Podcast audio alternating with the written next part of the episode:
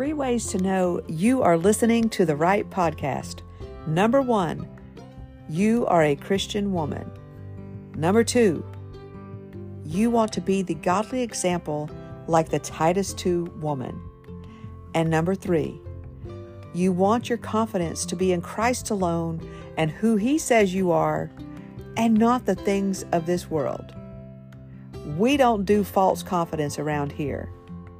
We walk in the confidence of Christ alone.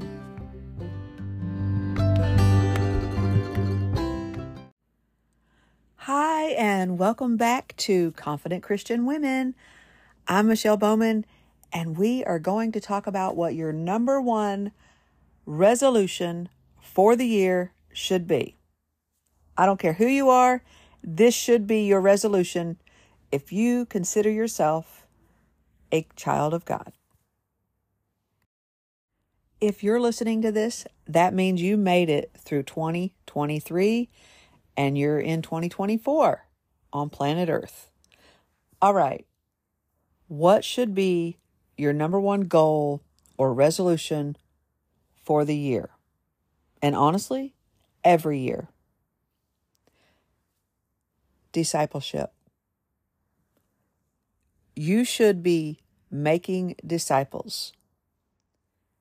I don't care if you're an introvert or if you don't think you have a talent, because, my friend, if you are a born again believer in Christ, you have a talent. And you need to be using it to make disciples for Christ. All right, so what are a couple of questions we should ask ourselves when looking to see in our life who needs to be discipled? Well, first, who needs Jesus? Everybody. That's right. Everybody needs Jesus. Okay. Who do you have influence over? That's another one. You know, how about that girl at the store every time you go in and she sees you, she recognizes you, and you're always friendly to her. And she remembers that. Maybe she's one that should be discipled. You never know. All right, so we live in a college town and we actually live one mile from the university. So, pretty much everyone that works in restaurants and grocery stores and, well, everywhere, coffee shops, where you name it, wherever you go, you're running into college students. And you never know who is away from home. Maybe they are Christians, but they're not involved in a local church because they haven't found one, or nobody's invited them, or they're nervous about going to one because they are comfortable with their church at home, you know, where they grew up. So it can be kind of scary when you go to a new town and they don't know where to go. You know, when you're young like that, that's a big deal, okay, walking into a church. Unless you know somebody there. So and I'm not saying this to like toot my horn or woohoo, get praise for it or anything like that. I want to tell you, it's just a habit I have. I invite every young person I meet at these at the grocery store. So I usually there's always different ones, you know, at the grocery store, at Walmart, wherever I go. If I see a young person or even an old person and I'm just having conversation, talking to them, or they're checking me out. When I mean like my stuff, not checking me out and what I look like. No, no, no, no. Talking about you know going through their line and they're just they're trying to be polite because they're doing their job like hi how are you today and are you having a good day and you know i'm always like yeah i'm having a great day what about you and then we get to talking, and I'm just like, hey, uh, do you have a church you go to anywhere? Um, you know, and if they say no, well, obviously I'm going to invite them. And, uh, you know, whatever they do with that, that's up to them. But there are people in this town who they may have a church they go to and they like it, but they don't have someone they're connected with there that is discipling them, someone who is an example to them, someone they haven't really connected with that person. All right. So, as women of God, hopefully that's who's listening to this because this this podcast is for women. All right. Um, you know, men obviously may listen to it, but this is to women and for women. All right. So you could be a friend to them. You could be an encourager. Maybe they are a believer and their parents aren't. Their parents back home are not a believer. I have met young ladies like that, and that's okay. Um, we've met young men like that. When me and Rick are out, we, you know, the bowling alley, we've met people who they they are a believer, but their parents aren't. You know that sometimes that happens. I mean, happens a lot. So, I want to encourage you. Here's another question. Besides who needs Jesus, number 2, how can I engage with them? All right? That's that's just another way, you know, hey, um would love to have coffee with you sometime. College students love coffee. The majority of them do. And most coffee shops also serve tea or some type of fruit smoothie. So, you know, say, hey, would you like to grab a cup of coffee or um, get together, you know, sometime? My treat. Well, most college students are going to love that when you say my treat. All right. That cup of coffee could be priceless in their life because of the influence and the relationship you may start with them. All right. Um, am I a godly example to them? That's question number three. How are you acting when you go out to the store, when you're standing in line, when it's taking forever because, you know, you are in a hurry or you didn't plan well and you're really just getting annoyed? Or are you just being friendly and nice and smiling? You know, um, what are you talking about while you're in line? What kind of things are you talking about to the person in front of you or behind you? Yes, I'm that person that does that if people will talk to me. Obviously, some people are not like that. okay. So, your number one goal should be discipleship. And that doesn't mean just making converts. Yes, it's that's just the beginning. When someone comes to Christ, that is just the very beginning. They need to be discipled. All right, Matthew 28 and 19. Jesus said, Go therefore and make disciples of all nations, baptizing them in the name of the Father and the Son and of the Holy Spirit, teaching them to observe all things that I have commanded you. And lo, I am with you always, even to the end of the age. Amen. Okay, after they are born again, they get baptized.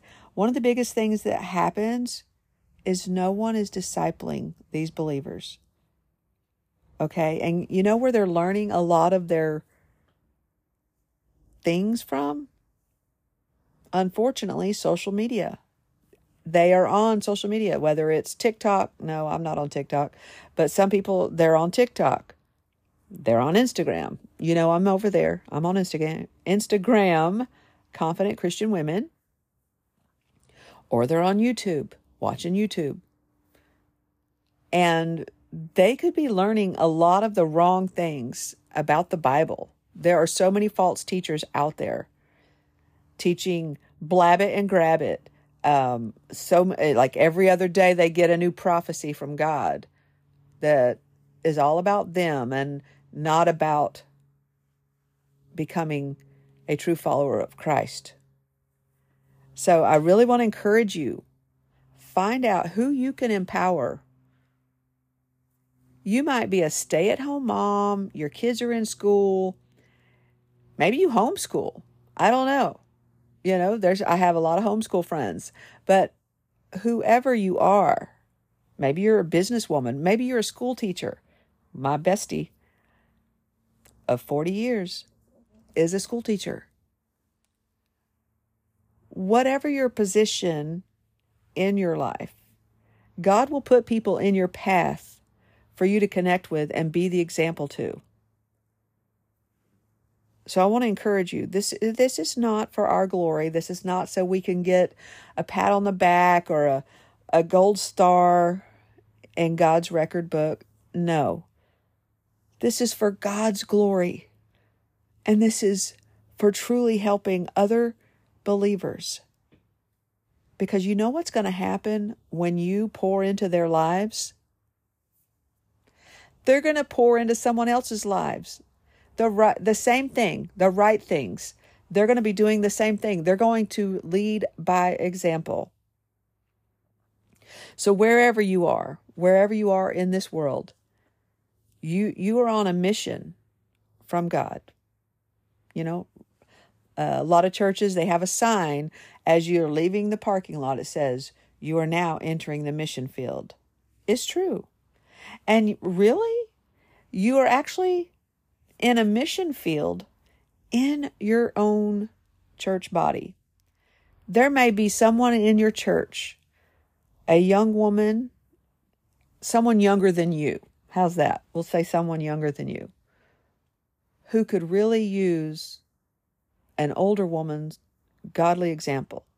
See, everybody, uh, when you're 57, everybody's a young woman. So you know, most of there are some women in my church that are older than me, but I consider everybody uh, that's under 50, oh, that's a young woman. Okay. So you can be an example to someone. Maybe you could just be an example. They might be older than you, but they may be newer to Christianity. They may not know all the things you do. Maybe you've been serving God for 40 years and since he saved you at when you were in high school. That would be me. So I want to encourage you this year to make your number one resolution. All right. You can have all these other goals and health things and spiritual goals. Getting in the word. That's that should be number one because the more the word you read, the more an effective disciple maker you'll be. All right. But your number one goal should be to make disciples. Be the example we are going to be talking about the Titus 2 woman for quite some time. Who knows? We might talk about the whole all of 2024 because I just want to get the point across that our goal should be to disciple others. All right. God bless you, friend. And I pray you go make disciples and you trust that the power working in you that is from God is able to make disciples. It's not you, but you have to be willing. You truly have to be the hands, the feet, and the voice of Jesus on this earth. Here's to 2024. May we make disciples and be the example that God has called us to be. In Jesus' name.